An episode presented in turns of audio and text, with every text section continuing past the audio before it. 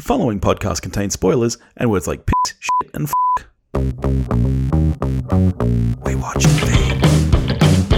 We watch the thing. Hello, everybody, and welcome back to We Watched a Thing. We made it through another year. It's the end of the year, and so I'm very, very lucky to have this amazing guest on. I love him. You love him. It's Jason from Binge Movies. How you doing, mate? With a welcome like that, I'm I'm doing incredible, man. I just made that made my whole year. Yeah. Well, as a card carrying binge lord, it is You like it's great to have you on, man. Like you are such a fun guy to chat movies with, and this is something I've never done before, which I think we'll we'll talk about. I've never done a worst of list before, but the idea came up obviously when you and I did Firestarter on the show, Oh, and I was like, yeah. well, any chance to have Jason on the show, we're doing it. So, I mean, I know that uh, you were saying before you're guesting on the Countdown's best of list this year. Have you ever done a worst of list before? I mean, probably, right? Probably. yeah. But I I uh let it's it's it's bad podcast protocol to start on somebody else's show with a rant. And so uh Go for it, please. but I've got a bit of a whinge. Um, I've seen I've seen a, a lot uh, from professional film critics um, uh, on film Twitter as it still exists as we record this. It's day by day Yeah. over there. It um, may not that, you know, exist you really- tomorrow. Yeah, yeah, yeah. you really shouldn't. You shouldn't do a worst of list because movies are hard to make, and undoubtedly, movies are hard to make. And that, but here's the thing: those same film critics, all year long, yeah. post incredibly scathing, at times deeply personally offensive reviews Yeah. critiquing the economics, critiquing the skill level, critiquing the acting prowess, critiquing the screenwriting abilities of countless people. Movies are hard when they're critiquing them. They don't get Yeah. harder when they're already done at the end of the year. Yeah. Yeah. And these are tomato meter approved film critics. So here's what I have to say. If you have ever left a snarky comment about a single movie ever on Letterboxd or had it had it in a conversation? Or ever tweeted something, even a meme that was poking fun at a movie, and yes, that even includes Marvel movies, and yes, even Adam Sandler movies, then you need to get off of your fucking self-righteous high horse yeah. because you have made your top worst movies of the year list. You That's just right. didn't rank them. Yeah. All you've got to do is sort their reviews by like star rating. Correct. You've got it right there. Yeah. Correct. So these these and I, I you know here's the thing: if somebody were to come to me and go, "Look, movies are hard. They're hard to make." I'm trying to tone myself down here for you, B Dizzle. but if movies are hard, they're hard to make, and so therefore, if I watch a movie I don't like it, I just don't leave a star review, and I just clock it in my Letterboxd diary, and I don't really talk about it. And as like a as an individual film goer, that makes perfect sense. And I would say, okay, I get that you probably then wouldn't like doing a worst of list. But I'm specifically talking about professional film critics, podcasters, TikTokers, YouTubers, all of these people out here who I, I Yeah. watch. This isn't hypothetical. I see it all year long. Them Yep. post and write and record some of the most scathing things Yeah. I have ever seen about real movies that have real people who worked really hard on them. For those same people at the end of the year to then turn around and go, "Don't be mean." yeah. It, it makes absolutely no sense. And and here's the other thing: you can do a worst of the year list uh, without actually going anywhere near as critical or as scathing as those people's Oh. ordinary reviews are.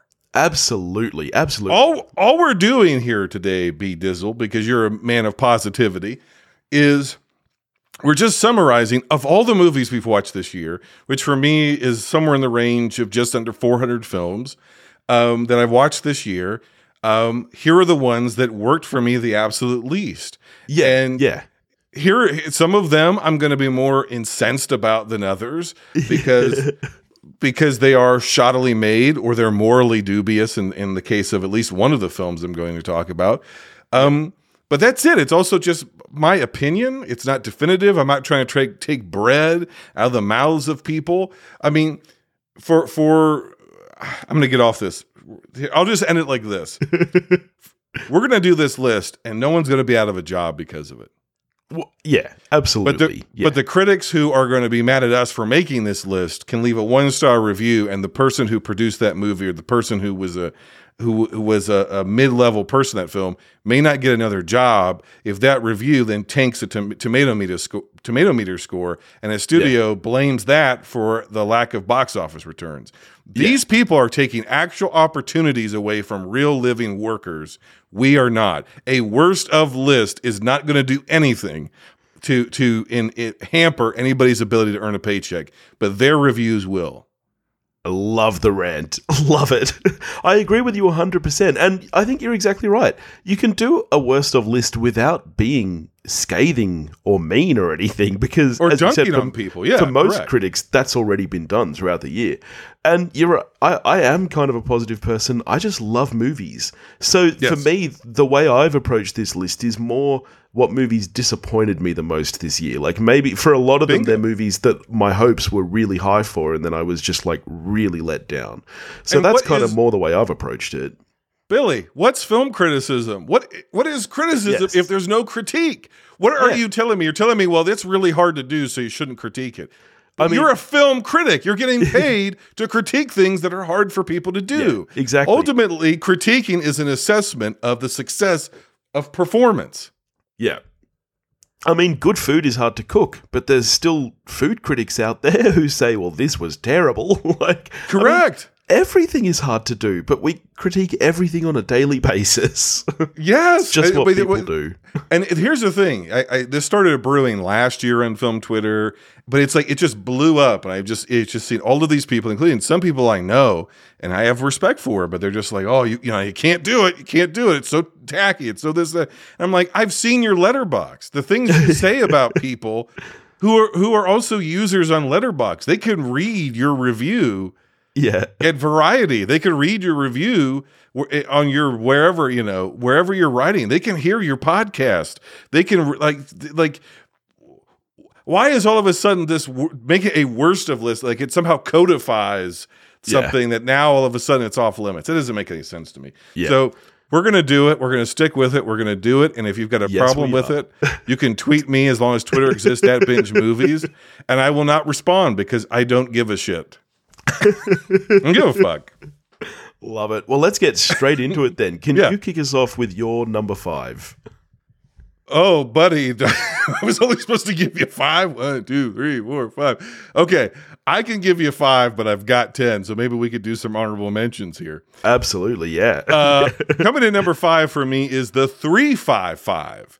This was a the all female sort of spy actioner where agents, the top female agents from America and the UK and China and Colombia and Germany, they all came together. This has an all star cast of Jessica Chastain, Lupita Nyong'o, Penelope Cruz, Diane Kruger, Fan Bing Bing, Sebastian Stan, Edgar Ramirez, and the list goes on and on yeah, I mean, it's a massive cast. massive cast and on paper this is the exact sort of movie that i would love this is this is um you know the, the international intrigue with great female actors who you don't typically see taking an action turn doing a lot of practical action in a sort of jason bourne-esque world this should have been a home run this is one of the most convoluted and boring and pointless plots of the year.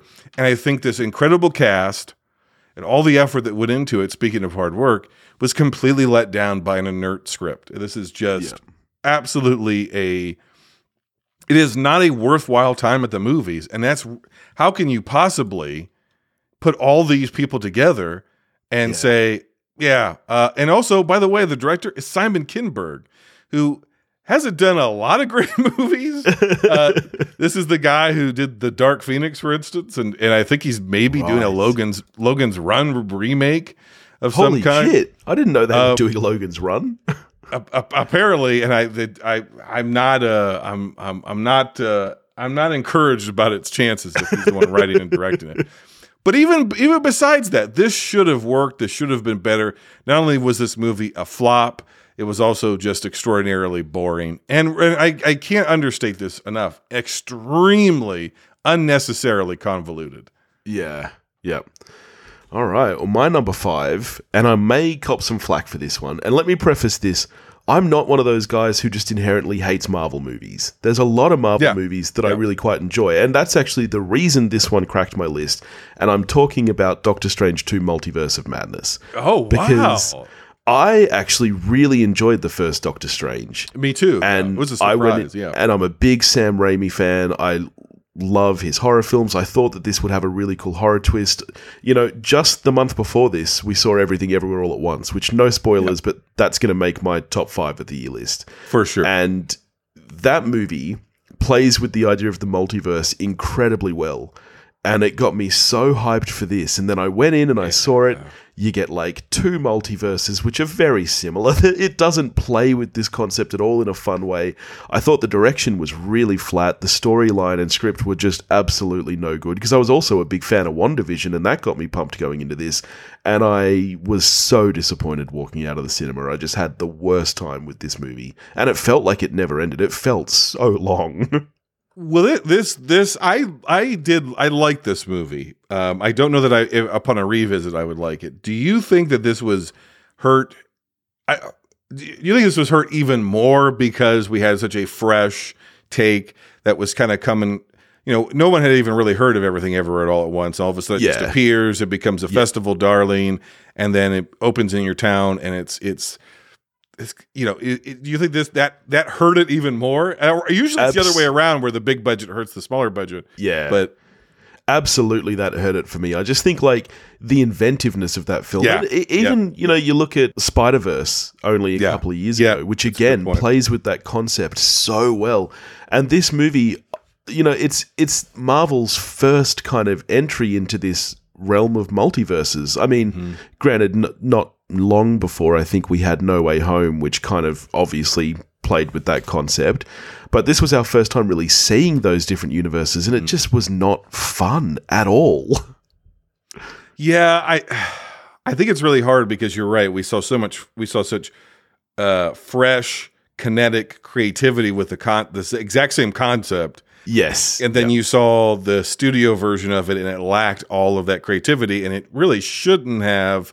Because you're you have Sam Raimi, who is a, a very creative guy and kind of off Yeah. the wall thinker and director. I think there were. I, I think for me there were some set pieces that still had his hallmarks. yeah. Um, but in between those set pieces, it just it felt like a work for hire. Like it could have been anybody. It didn't didn't feel like Raimi through and through. And if Yeah, you were exactly. wanting that, Yep. like it sounds like you did, then I could see where it left you disappointed for sure. Yeah. All right. Well, over to your number four, mate. Number four is a movie we talked about way earlier in the year, almost a year ago. Of course, I'm talking about Firestarter. It's Uh, also on my list, but a little higher. Yep. Um, well, one, I would say go back and listen to that episode if you haven't uh, of We Watch a Thing because we already covered it. Um, this was a movie that you're actively forgetting it as you're watching it. Yeah. Like it, it, it leaves so little permanence in the mind that it is leaving your brain as quickly as it's coming in, as quickly as it's coming in your ears and eyes. It's going out the back of your head, and the parts that linger with you are the parts that are um, on a script level. There's so many elements that are absolutely ill conceived Yeah. that end up being stakeless. Um, it ends up being like this sort of quasi superhero style Yeah. movie at the very end, which is like completely wrong-headed to everything that we've been presented to so far. The special effects and performances are absolutely laughable. Oh, Um, so bad. This is one of the worst child performances of the year. um, and she's not even the worst part about the movie. Every adult around her is like the lady who runs the lab, who works for the government or whatever, is Yeah. maybe actively one of the worst actors, uh, Oh, or yes. actresses I've seen. I- I've, I've never seen them before, and I hope to never see them again. And this was awful. This is an Yeah. awful, awful film, and it's a terrible adaptation. Well, yeah, I think that's the other problem, and that's certainly why it made my list. And you and I spoke about this at length. You and I are obviously both big Stephen King fans. You know, Yeah. like the, the the first time we recorded together was over on your show doing the you know the binge of of King adaptations. Yeah. And so I I know that I shouldn't have had high hopes, and obviously a lot of King adaptations, like we spoke about, aren't good. But I'm the, I even liked the Chloe Grace Moretz Carrie remake. So I thought that we were at least in for something like that. You know, even if not Yep. a great movie, I thought we were in for something at least of that kind of level. At least pass. yeah. Fuck me, this was absolutely terrible. Yep. Yeah, this is one of those movies that is on par with, and it did get a, a brief theatrical run here in the United States, um, and it landed very quickly on Peacock, uh, the streaming service. This is one of those movies that feels more akin to the direct to television movies of the '90s. yeah, yeah. And it's and truth be told, it's not even as good as some of those. It's not as Oh, good as. The Stand. You oh know, no, it- the stand the is a miniseries. brilliant miniseries. Yeah. Yeah, so you're just like, whoa, why was this ever released? Why was this ever put out? Yeah. Like this is one of those ones like I'm I'm not I'm not in favor of like shelving movies. Like I think they should just be released unless Same, there's a yeah. specific reason, you know, like the person starring it committed an atrocity. But again, again, if you're Warner Brothers, even that doesn't matter to you. um this should have not been released. This was Yeah. not ready. This was not a complete film. This was not done. Um everything about it is is real bad. So I'll just Yeah. kick it back to you because I just gonna come up again. yeah.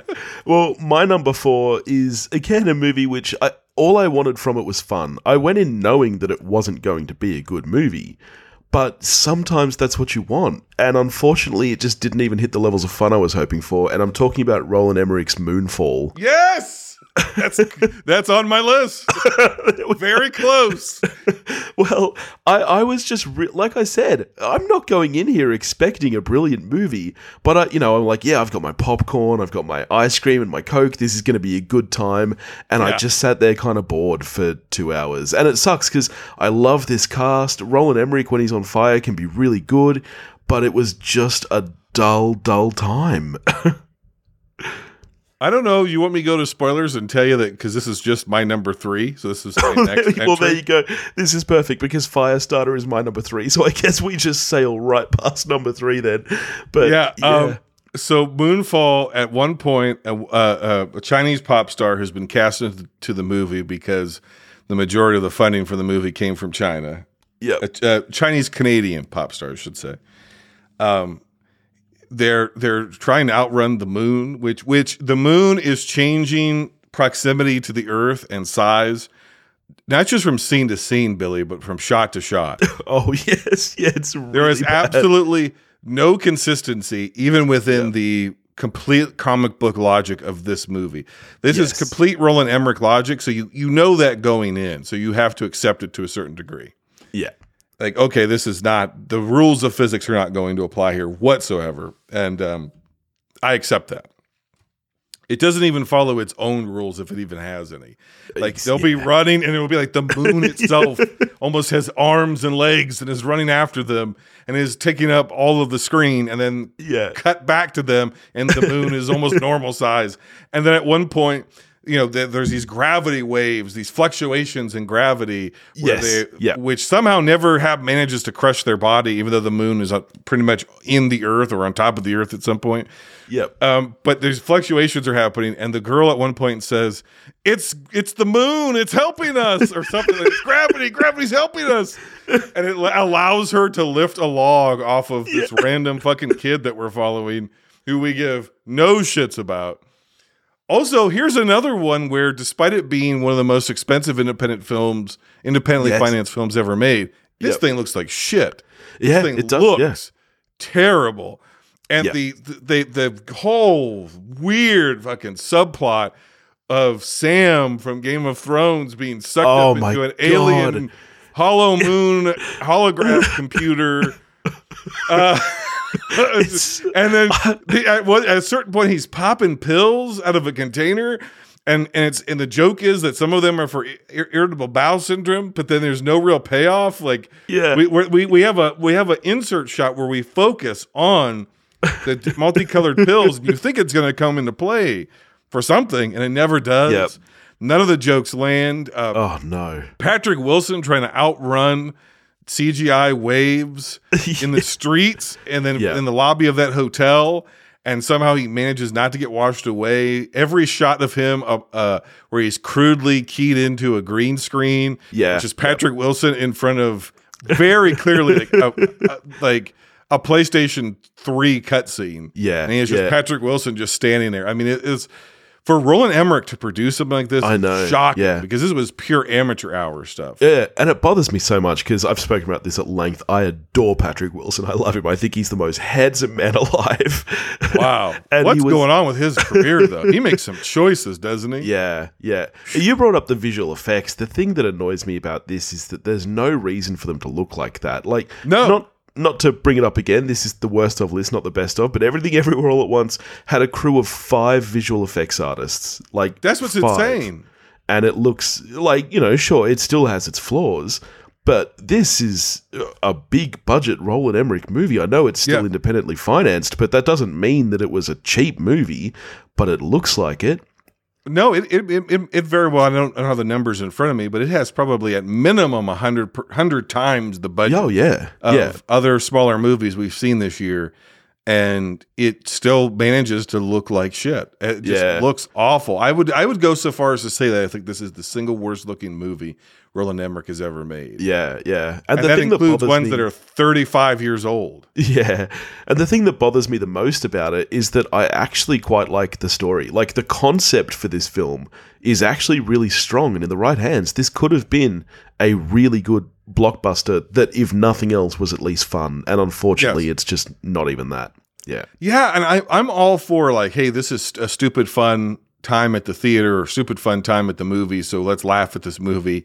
And to a certain extent, when it's Roland Emmerich, you're, that's kind of what you're signing up for. Yeah. Um, th- this to me wasn't stupid fun; it was really grating and kind of obnoxious. Yeah. Well, there you go. I guess we sail right past that number three because yours is Moonfall, mine is Firestarter. So hit us with your number two. Can't believe we're at the pointy end already. I know. Well, I got, like I said, we got some honorable mentions. So Yeah. number two, I'm just is a smaller movie, as is my number one. And I, I if if there was if I was ever reticent of putting two small like movies at the top of the list as being worst of, it's smaller films, it's more independent films, it's genre Yeah. films, because they don't they don't typically have as much money or time to be able to execute their ideas, right? But these movies were so bad that I had to forego my sympathy and my empathy for the people who made them. Yeah. Coming number two for me is Scare Package 2 Rad Chad's Revenge. Have you seen the original Scare Package? I don't believe I've ever heard of Scare Package. Okay, Scare Package is an independent American, I think American, uh, horror anthology that uh, oh, takes I like place, anthologies. takes place within a video store, Rad Chad's Horror Emporium. I mean, well, Uh, that sounds awesome straight up. and it is a comedic, kind of meta, self-aware horror movie. The thing that makes the first uh, scare package work is that they take the horror serious, and then they find the jokes within the context of the genre. yeah. So it's not like a scary movie or something like that. That it's it's it's not so much a spoof as much as it is a satire of each anthology story is a horror story first and foremost, and they all represent different kind of tropes within the horror genre. Including the wraparound for the movie, because the movie it's a movie with a wraparound with a wraparound. Ironically. Uh, That actually because- sounds awesome. So, would you recommend this first one? the first one I would recommend, and the first, the, the second one is so bad, my esteem for the first one went up. So I went back and retroactively added a star to the first movie because I was like, "Well, Jesus!" Because it's the exact same crew of people. Yeah, They right. made one of the most incoherent, unintelligible Oh. movies. The, the the the first movie was each anthology story is, is a is a different tape or DVD that is in the store, and it's a video store owner training one of his new employees uh, of uh, you know about horror movies or whatever, and they're talking about it, and then they go into the movie, and we see what the movie is, and then it links back up to what's happening within the store, Yeah, and then right. eventually, I don't want to spoil it, but I will just say for those that know who he is, Joe Bob Briggs makes a cameo towards the end of the movie. Okay, so it's very interesting. It's creative. It's fun. It's it's uh, obviously done with a lot of love. The exact same crew of people come back, and they decide to do another movie that is supposed to take place. It opens at a funeral, and it is uh, ostensibly ends up becoming a Saw parody. Which, Yeah. if we are doing a parody, because again, the first one is not a parody; it's a satire Yeah. parody and satire aren't the same thing. If we're doing a spoof of Saw, which is a series of films that is almost two decades old at this point, Yeah. it, yeah. it the sell by date has come and gone, Billy, for this concept. Yeah. and it, where, what it effectively is is even within its anthology parts and all the wraparound parts, it's the latter scary movies. This could have just Yeah. been Scary Movie Seven. yeah. It's as if they made Scary Movie Seven or Eight or Nine or whatever the just fuck. rebadged it. 15 years ago, never released it, and then put it out and said, This is Scare Package 2. Except for the fact that it's the same cast. It is so poorly done that in every single scene, the rules they, sh- they, they set up, they immediately disregard to the point that it makes the entire spoof or parody that they're doing in that scene completely pointless. And there's a middle portion of the movie that I thought I got an advance copy from uh, the producers. I thought maybe I got an unfinished copy. The movie Yeah, in its final form is so poorly finished, so poorly executed, so poorly edited that I thought I, I got a assembly cut of the movie and it hadn't been finalized. Because at a certain point, the film becomes, ap- I'm, I'm not exaggerating, absolutely incoherent from an editing Yeah. perspective wow. scene scene cut to cut is illegible. It, it is it is one of the worst finalized films I have ever seen. Wow. I mean, you haven't sold it, but you have got me very excited for the first one, actually. I'm going to check that out. Let, let me put a final stamp on it for you, Billy. The movie is so incoherent. It, even as the movie's unfolding, from shot to shot, they have two different people playing the villain. You're kidding. And they're not just two different people playing the same character, two different characters who are explained as the villain. So imagine I'm giving my villain monologue, but then when it cuts to the reverse, it's somebody else playing a different character. Wow. It's almost as if Is that been- purposeful? I have no fucking clue. I mean, There's no joke about it. It's just it's almost as if they did reshoots because they realize, well, this character isn't working, or it doesn't make sense for that guy to be the villain. So we're gonna have Yeah. this other person be the villain, and then they the edits just got. I, I seriously, I was gonna reach out to the distributor and go, "Did you send me the wrong version of this?" that is insane. Like it just, it's not, it's not, it's an almost unwatchable film because of it. It's absolutely bizarre. Yeah. Well, my number two is also a sequel, um, but it's a much, much bigger budget one, and it was almost my most disappointed of the year because I am such a big fan of most of the films in this franchise. It's Jurassic World Dominion, which again, speaking of incoherent, like I oh, mean, come on, it's it's the final kind of of this saga. It's Jurassic World. There's supposedly dinosaurs everywhere, and instead of focusing on any of that, the story involves locusts. And like just new characters that have nothing to do with anything. You get all these old characters back, and then just do virtually nothing with them. They're just there just for the cred of being on screen.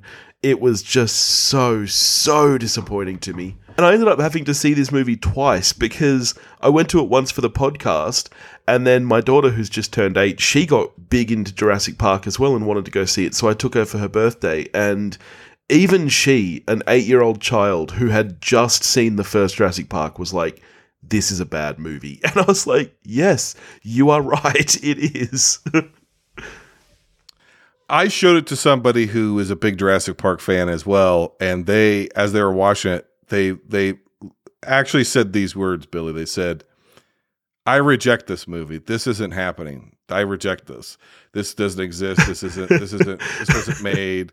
I reject this." And it was Yeah. it was like the line where the uh, where I, I I reject your reality and I I substitute it with another. It's pretty much what they were saying. Mean, they, they were so offended at how how bad the movie was that they Yeah. couldn't uh, believe that it was real. I, I couldn't Yeah. believe it was real. I mean, you get Sam Neill to play Alan Oh. Grant again, and he, they didn't even write dialogue for him. He doesn't say anything. Yeah.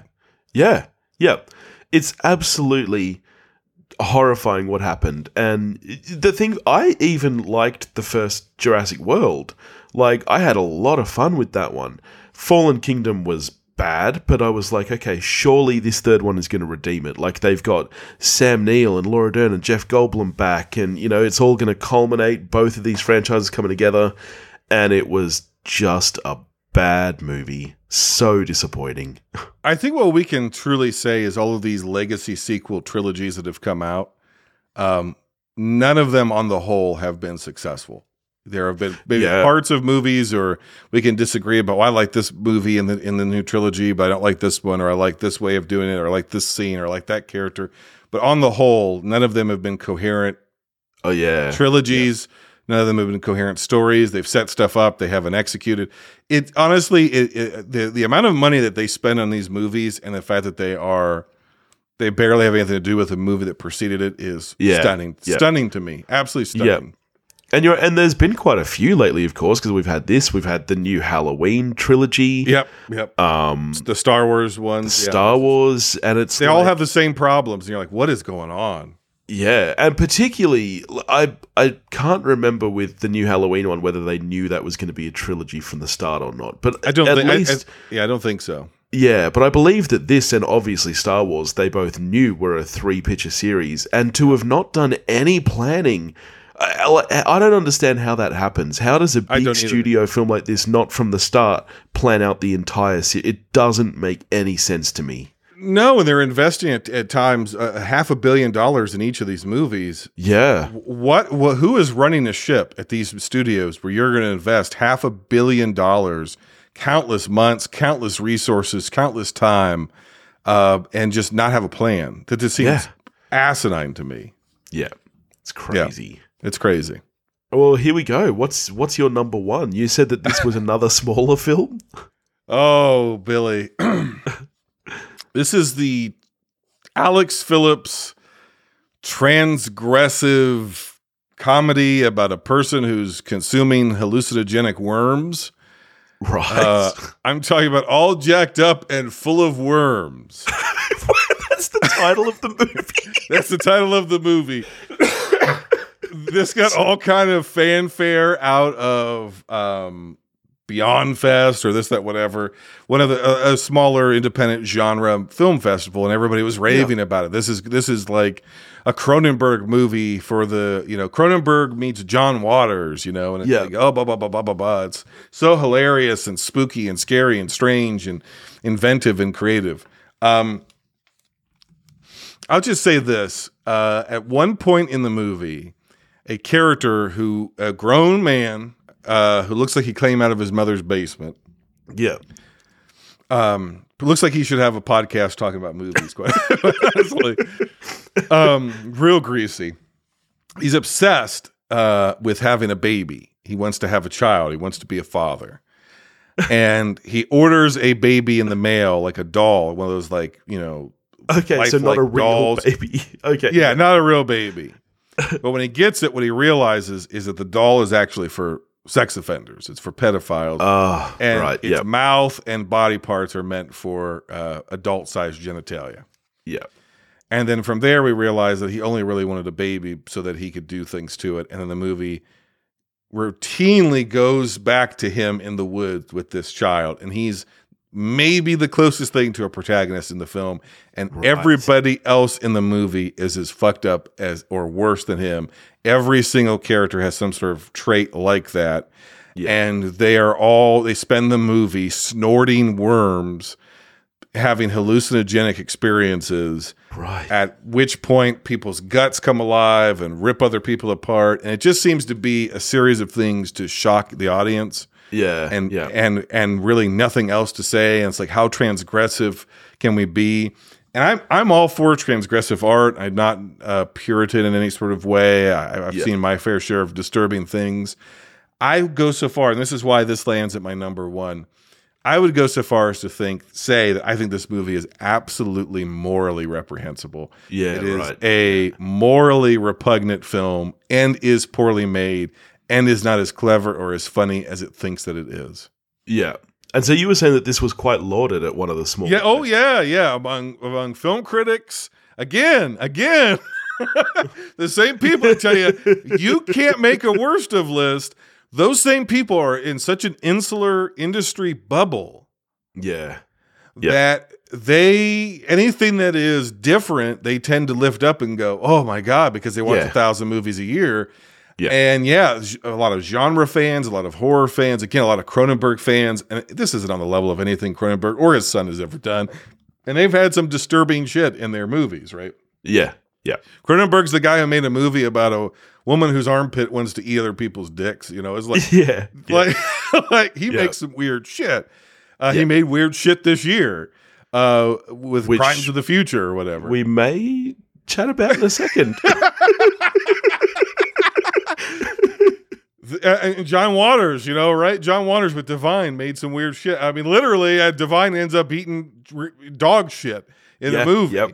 that has more artistic merit and something to say and a point behind it. Uh, Because th- there's there's at least John Waters to a degree. Even even when he cast real freaks, he had empathy for the people he was putting on the screen, even if it's in a Yeah. twisted John Waters sort of way.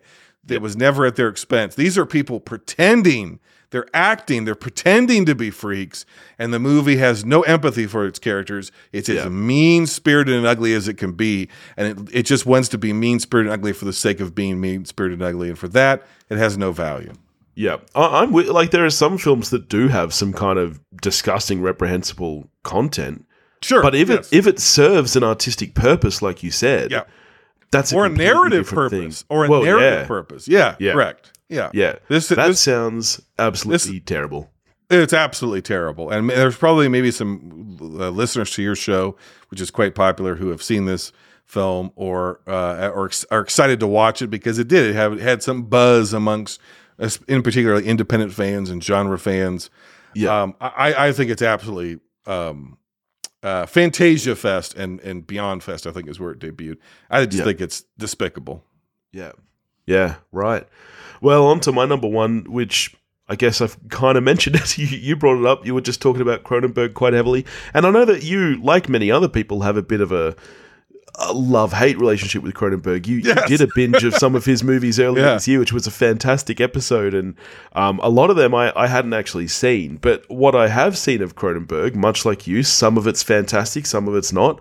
I was actually really looking forward to Crimes of the Future this year, and I don't know why, because it is with a bullet. The second I saw it, I was like, "That's the worst movie I've seen." This year.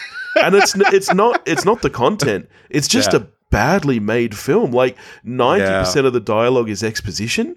Like, do some world building. You've got this kind of sci-fi fantasy future world and instead of just letting us discover it you have things like a character saying to another oh but remember you know like we do this and like it's like no no that's Yeah. just bad filmmaking and i just found it deeply uninteresting it wants to be shocking but it's actually not ever not at one point in this movie was i kind of you know and I, sometimes particularly scalpels make me queasy i have no problem with someone getting stabbed but someone Yeah. getting scalpeled i'm like oh i don't like that Slice, but in this movie, I just- slicing something. yeah, yeah. right. But in this movie, I just felt nothing. It's just a really poorly made film.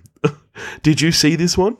Um, no, I started it. I never finished it because I was like, this Yeah. is just. Unfortunately, with Cronenberg, the latter part of his career, and really like the first part of his career, but but he, he needs a he needs a co-writer. He needs a screenwriter. He needs to be like.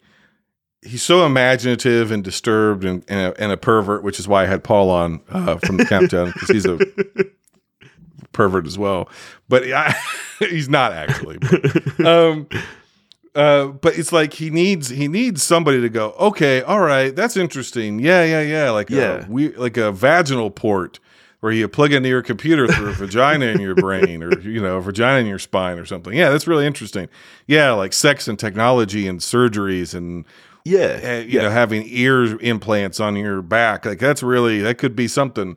But what if we also had a story yeah, yeah, Yeah. and then and then when he when he's when he's done movies like that, then he's an, an incre- incredible filmmaker. And then Yeah. but the older he's gotten, like a lot of older auteurs, he just has like thrown the shackles off, and he just wants to you know scrounge up mon- money over a decade or so and shoot the thing he wants to shoot. And the thing is, like he says, he's such an austere filmmaker that when you don't have somebody else in there to add humanity to his movies, it's just Yeah. they're almost all just conceptual.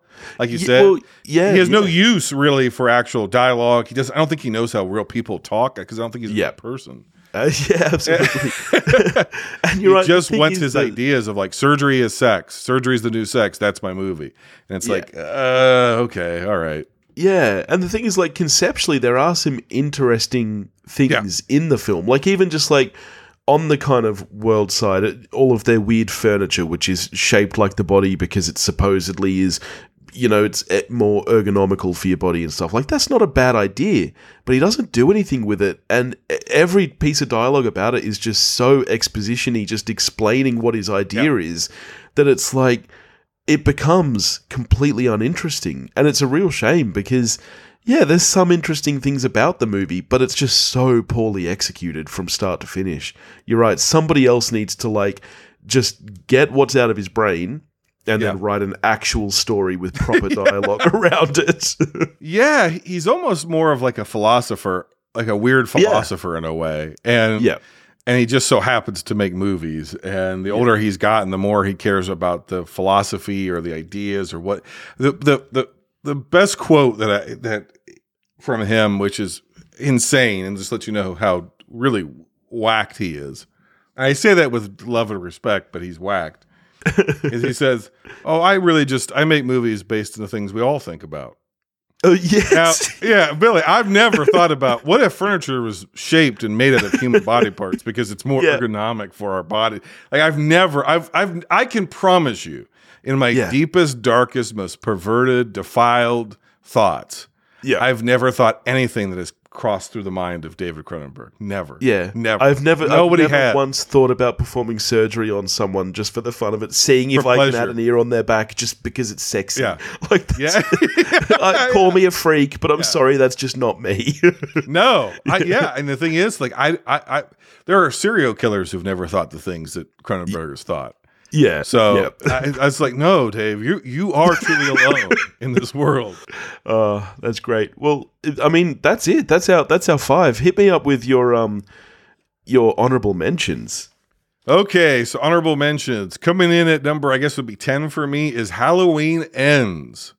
Yeah. Um, Very thi- bad. I, I, oh my god! I see. The thing is, I was not a fan of Halloween Kills either. Yeah. I was, uh, for the most part, a fan of the 2018. There were things about it I was like, oh, that feels off kilter, but I accepted it on the whole again. Um, yeah. Halloween Kills, it was like shocking how schlocky they ended up making that and Yeah. incoherent. And I think what's the point is, I think it's very, very clear they didn't have a trilogy in mind. It just so happens the first Yeah. movie made a shit ton of money. Blumhouse backed up Yeah. the, the truck, and David Gordon Green decided he was, you know, they just kind of fucked around and came up with whatever they could. Yeah. Um, I don't. I'm not even as a, a, uh, opposed to the the Corey plot, but the thing that you can also tell is this movie had w- underwent massive reshoots. You can tell it was one thing, and eh, eh, it, it was conceived as one thing, it was shot as another thing, and it was edited as a, another thing. Yeah. And that makes the movie in the end kind of incoherent. It's serving multiple masters and pleasing none. Yeah. Uh, so Halloween ends. I, I I was like, you could have just made a complete independent movie about this Corey character that has nothing to do with Haddonfield or anything, because some of the concepts there about sort of the transmittability of trauma and and and how that spreads like infection and how when it's untreated it could lead to uh, evil. That's very interesting, but I just don't think it fits with a Michael Myers film or a Halloween. Film. Yeah. And Yep. Jamie Lee Curtis was completely turfed in the entire movie. So Yeah. again for the for the for the second time in this trilogy. So it's a it, it's an ignoble end to this horrible franchise, which you know they're going to do another one. It'll be a And reboot disappo- of some kind. Again, the disappointing thing is I liked the first one in this trilogy. Yeah. It, it was actually good fun. I liked Judy Greer. I thought that was actually really well executed. But Yeah. man, these second two have been bad. Yep, the second and third one are are yeah, I'm with you. They're I don't want to call them disasters, but they're not good. Okay, coming. Uh, I guess my number nine then would be "Marry Me," which is Jennifer uh, Lopez and Owen Wilson. Um, I'm a rom com guy, Billy. I don't know if you like rom coms or like some of them. Do you like some rom I, coms? I I do enjoy a rom com. Yeah. And so I like the idea of hey, this is like an early, this is a revival of almost like an early 2000s movie that Owen Wilson and J Lo would have done, and that's neat. It's a throwback. The acting is piss poor. It looks like shit, and even for a rom com, because they don't typically, they're not typically well made movies. Um, the entire conceit from the very beginning, I just can't get on board with it. This woman just picks a random guy out of the audience, is like, "I'll marry you," and for no reason whatsoever, he's just like, "Okay." and and then okay if, if you want me to get on board with this really kind of ludicrous premise then you got to do something really fun and interesting with it. And the movie doesn't. It actually Yeah. wasted stars. It wait you know if if you want me to believe they're ridiculous do something fun with it. And this movie Yeah. didn't. So it just fell flat. Uh, the next one for me is uncharted Oh Which- no, I actually liked Uncharted. I mean, it's not making my best of list, but I think I gave that around a six. I, I didn't. Here, let me ask you this though: Yeah. Are you a gamer? Were you a player of the games or something? not a player of the games but i went Ah. with people who played the games because they made me go with them two buddies Right. Did they like it better? I've never played. The no games, they so liked I- it less than i did Yeah, well, that, okay, that's what I thought because I've never played the games, and I figured maybe that's why I thought it was okay. I had fun with this. At one point, the guy who demanded I go to it turned to me and goes, "This is awful, is awful." And we were only ten minutes in. We were only ten minutes in the movie. They fight for an ancient artifact in Rome. Yeah, Where do you think they fight? Where do you think the fight takes place, ladies and gentlemen? in a Papa John's pizza in Rome. They are in Rome, and this hidden artifact that Yeah. has got the whatever that unlocks the door to the secret thing to do the whatever is behind glass at a Papa John's pizza. Makes And- and complete be- sense. behind the secret passage that's that's in the in the dining room of a Papa John's pizza, there's also a nightclub where secret underground raves go on, and the people at Papa John's are none the wiser, even though there's only a, a four foot wall separating them, a, a, a, a two thousand year old four foot wall. I mean, yeah, it's not it's not a good movie, but this is for me. This was what I got out of what I was hoping for from Moonfall. I just had a decent enough time. It was it was fine. When they start airlifting four hundred year old pirate ships, yes, yeah, I was like, oh man, this this whole thing just it stunk from start to end. It just didn't make any sense. She she pickpockets his uh, uh, uh, knapsack or his book bag, and she's four feet away from him, and it is, and at no point whatsoever could she ever have stolen it from him. We Yeah. they they just jump from continent to continent and act. The, we they intercut and jump in mid action scene into like where are we? What's happening? What the fuck is this? and, and- oh my gosh, I thought it was abysmal. Jurassic World is on my list as well. We've already Yep. covered that. And the final one for me is I couldn't get behind the memes. I couldn't get. I didn't think it was funny. The person next to me was having the time of their life, just laughing at it the entire time. Of course, I'm talking about Morbius. It's Morbin time. uh, yeah, yeah. I mean, this this is abysmal. Morbius, I gave a a one star to, but um. But for me, it's like I don't know. That movie is just so bad. Do you even need to mention it? It's so bad. well, that's why that's why I landed in my honorable mentions. Yeah. yeah, yeah. I was just like, we all know it's shit. Even even the people that are like, yeah, it, and they're like, yeah, it's Morbin time. Never in the history of film has a movie been meme for how shit it was. The studio of elderly people misinterpreted the memes, put it oh, back out no. in theaters, and like, yeah, it. re-released it within a, within six weeks of it flopping, and it flopped again. It's a Yeah. double flop. It's a double flop in the same year. That's never happened. Yeah, absolutely terrible. Yeah, the only other movies that that I would mention are because I got kids. I have to watch a lot of kids movies, and a Yeah. lot of the kids movies this year were terrible. Hocus Pocus two was a massive disappointment. Oh. Um, I, I have never been a fan of Minions, but The Rise of Gru was just like ADHD thrown on a screen. It's just I've heard, colors and yeah. oh it's it really fucks with your mind it's like a cronenberg movie for kids um, Put that on the Blu-ray. The Rise of Gru really fucks with your mind. B Dizzle, we watched the thing. It's a Cronenberg for kids. it, it honestly is uh, so they're the only other kind of movies i would mention but yeah not good Well, this this has been fun. This has just been. Fun. I love chatting movies with you. We'll have to do Oh, this thanks, again sometime soon. Um, can you tell everybody about binge movies? Oh, what is there to say? You know, in the universe that we live in, stars come, stars go. I don't mean movie stars, I mean actual constellations. and stars die, and in the wake of their death, energy is dispersed. Parts of the universe grow colder. And the video store is like that. The video store is like a dying star, it's a dying ember of a dying galaxy. And I just so happen to work at one, and I have many misadventures uh, that you know deal with uh, pseudoscience, quantum physics, monsters, hell mouths, demons from hell, elder gods, old ones, and uh, late fees. And in the midst of that, I somehow have to binge an entire list of movies selected by the dark movie overlords. Uh, I binge it throughout the course of a year. Break those movies down into themes. Those themes become episodes. Generous guests like Billy dedicate hour upon hour and upon hour of their life to watch those movies, to analyze those movies, to critique those films, to assess them, to review them, to rank them. And then he's got his list, I've got mine. He says this is the best. I say no, that's the best.